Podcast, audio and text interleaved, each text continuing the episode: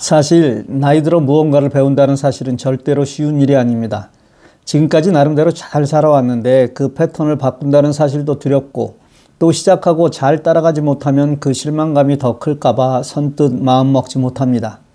그런데 스마트폰 시대가 되고 나니 이걸 모르면 정말 문맹에 가까워 크게 마음 먹고 시작하는데 첫 번째 걸림이 바로 이 패스워드입니다. 그나마 삼성폰을 이용하는 분들은 앱은 설치할 수 있는데 아이폰을 가진 사람은 정말 아무것도 할 수 없는 난감한 상황에 처하는 것입니다. 그러나 어떤 폰을 가졌더라도 한 발자국 더 나가려 한다면 반드시 알아야 할 이메일과 패스워드. 그 패스워드를 잊으셨다면 오늘 반드시 해결하십시오. 앞으로 이런 말이 있을지 모릅니다.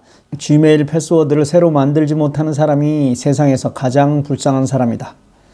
물론 농담입니다만 그게 사실이 될 만큼 Gmail 패스워드는 중요한 위치를 이미 차지하고 있기 때문입니다. 세상 모든 사람들이 자신도 모르는 사이에 구글이라는 거대한 생태계에 들어가 있습니다.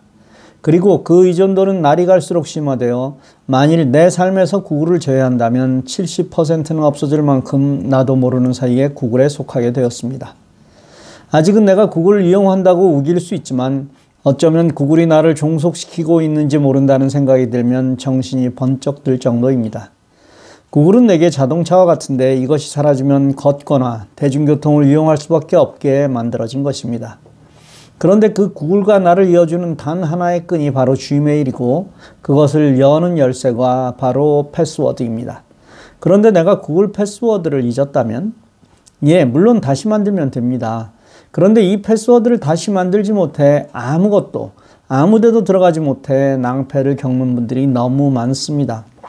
패스워드란 자물쇠를 여는 열쇠입니다.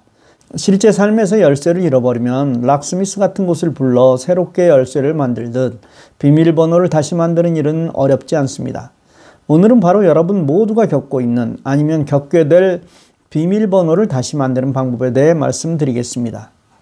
이메일이 나온 지는 상당히 오래되었습니다. 이 글을 쓰며 찾아보니 1971년에 시작되었답니다. 그러나 이메일이란 이름은 1982년에나 쓰이기 시작했고 우리가 많이 사용하는 Gmail은 2004년에 시작되었다니 그리 오래된 것은 아니라고도 할 수 있습니다. 어쨌든 세상은 이메일로 연결되기 시작했고 지금은 스마트폰에 출현 후 SNS를 더 많이 사용하고 있지만 가장 기본적인 뿌리는 이메일이라고 할 수 있습니다. 스마트폰이 나오기 이전에 전화기에서 가장 중요한 것은 전화번호였습니다. 그것 하나면 연결되는 세상이었는데 그 전화번호란 내가 가지고 있을 때만 유일한 것이지 만일 내가 그 번호를 포기하면 다른 사람이 갖게 되므로 나를 대신하는 유일한 방법이 되지 못했습니다. 하지만 이메일은 내가 한번 갖게 될 때 영속적으로 나를 대표할 수 있는 유일한 것이기에 우리의 소셜 넘버처럼 나를 대신하는 것이 될 수 있었던 것입니다. 따라서 내가 어디에 가입하거나 어디에 속하게 될 때 이 이메일을 이용하게 된 것입니다. 우리가 알지 못하는 사이에 세상이 변해버렸습니다. 그런데 그런 교육이 전혀 이루어지지 않은 상황에서 스마트폰이 보급되기 시작했고 스마트폰 세팅에 가장 중요한 이메일을 만들지 않은 어른들에게는 스마트폰 판매상들이 이메일을 만들어주게 되었던 것입니다. 그러나 이것이 얼마나 중요한지 모르는 어른들은 비밀번호를 잘 관리한다는 것은 생각조차 하지 못하고 심지어는 자신이 이메일을 가지고 있다는 사실조차 인지하지 못하였던 것입니다.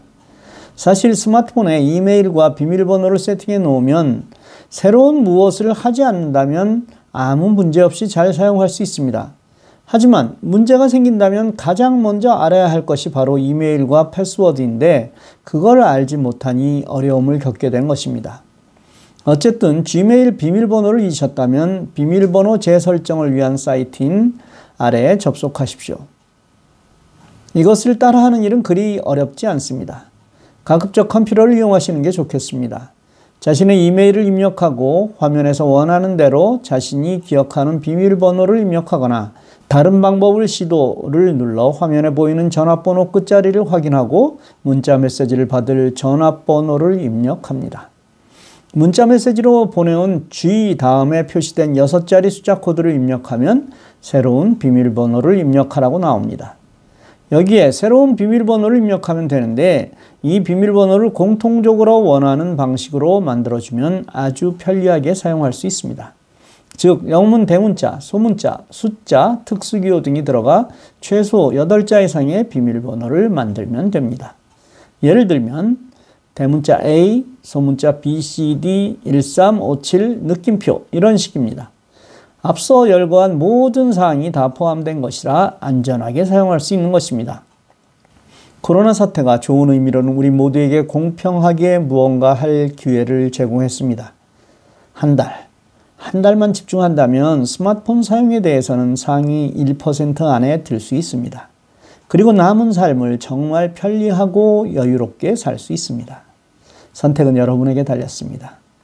후회 없는 선택이 되시길 바랍니다. 감사합니다. 좋은 하루 되십시오.